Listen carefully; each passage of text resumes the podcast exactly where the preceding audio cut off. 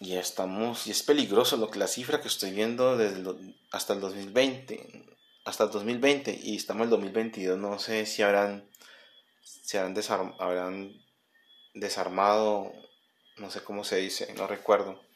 Sí, se han introducido en el plan del desarme, básicamente. Qué pena, ahí un poquito ignorante de algunos conceptos, de algunas frases. Pero veo a Rusia con 6.375 ojivas. Estados Unidos de segundo con 5.800. China con 350. Francia con 290. Reino Unido con 215. Pakistán 160. India 150. Corea del Norte 45. Israel 90. Bueno, ¿y esto qué? Esto para mí es preocupante porque con unas 20 o 30 de esas se acaba el mundo. No me imagino estos países dándose garrote, la verdad. O sea, me da miedo, peligro.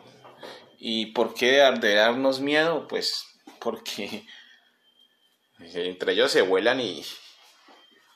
Sí, ya se dan garrote y se matan entre ellos, pero la contaminación, la radiación que genera esto nos llega a nosotros. Por ahí estaba leyendo una investigación acerca de eso que inclusive las termonucleares, las plantas termonucleares son tan peligrosas como estas bombas.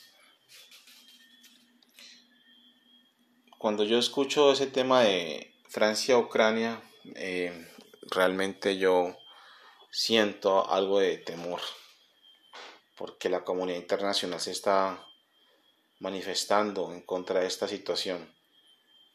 Y es que Rusia tiene un tema bastante marcado acerca del dominio, de como mostrar que son fuertes, que son una nación a la cual deberíamos tenerle miedo. Es lo que muestra Putin. A él se le tenía mucho respeto, hay gente que le tiene respeto, admiración. Pero sinceramente el hombre está como tostado, está loco. No, pues Estados Unidos igual. No es que no tenga poquitas, 5.800 ojivas es una cifra bastante escandalosa. No sé qué esperan con tener toda esa vaina ahí guardada. Si ellos dijeran que son para estrategias aeroespaciales, digámoslo un ejemplo, se acerca un meteoro, un asteroide, perdón, y va a chocar contra la Tierra, pues obviamente estas ojivas son de gran ayuda, pero no veo ese tipo de intenciones. Una guerra entre estos países realmente asusta porque nos llega a nosotros las secuelas de lo que ellos hagan, ¿no? Sus enfrentamientos. No sé, es algo como complicado tratar de entender eso. Porque uno no está seguro en este mundo. La seguridad que nos da nuestro país no es suficiente.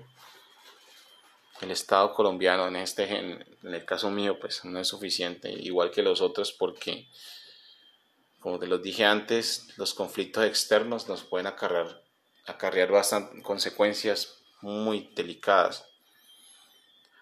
Yo no me imagino un loco como presidente en uno de esos países, un hombre que realmente, como dicen vulgarmente, se le corre el caspero, da miedo, y que le dé por bombardear a todo mundo.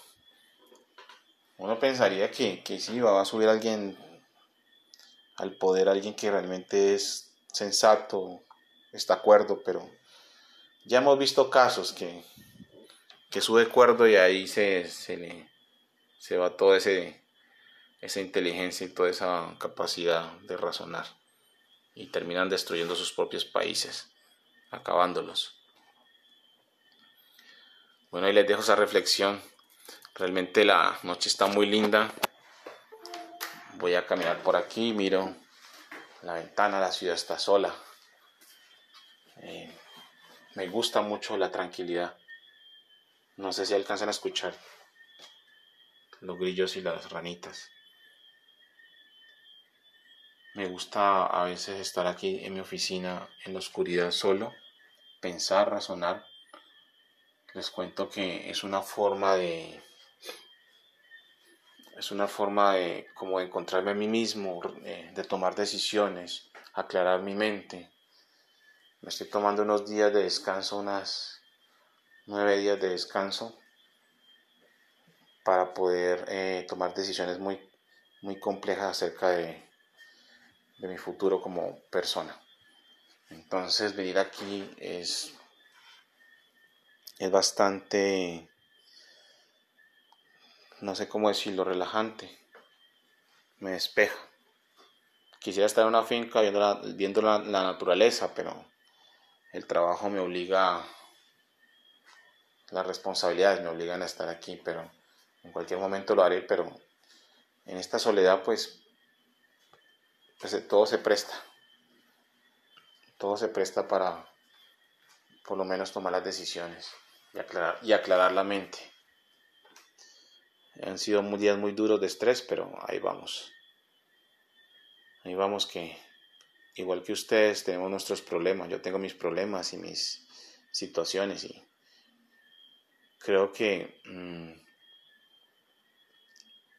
si nos pusiéramos a hablar de nuestros problemas, tal vez tengamos algo en común, alguna situación en común, y ahí nos conectemos entre todos. O también cosas que cosas que realmente, o situaciones que nos hagan felices, y también nos podemos conectar entre todos. Como ven, escuchan, pues uno que otro vehículo por ahí pasando. Pero bueno, muchachos, feliz noche. Si me da pues por hablarles algo después, ahora más tarde, 2, 3 de la mañana, porque soy muy nocturno, que a veces me acuesto temprano y me levanto a las 3 de la mañana a trabajar o a hacer otra cosa, o a ver algo, no sé. Lo que se me ocurra de pronto se los comparto. Feliz noche.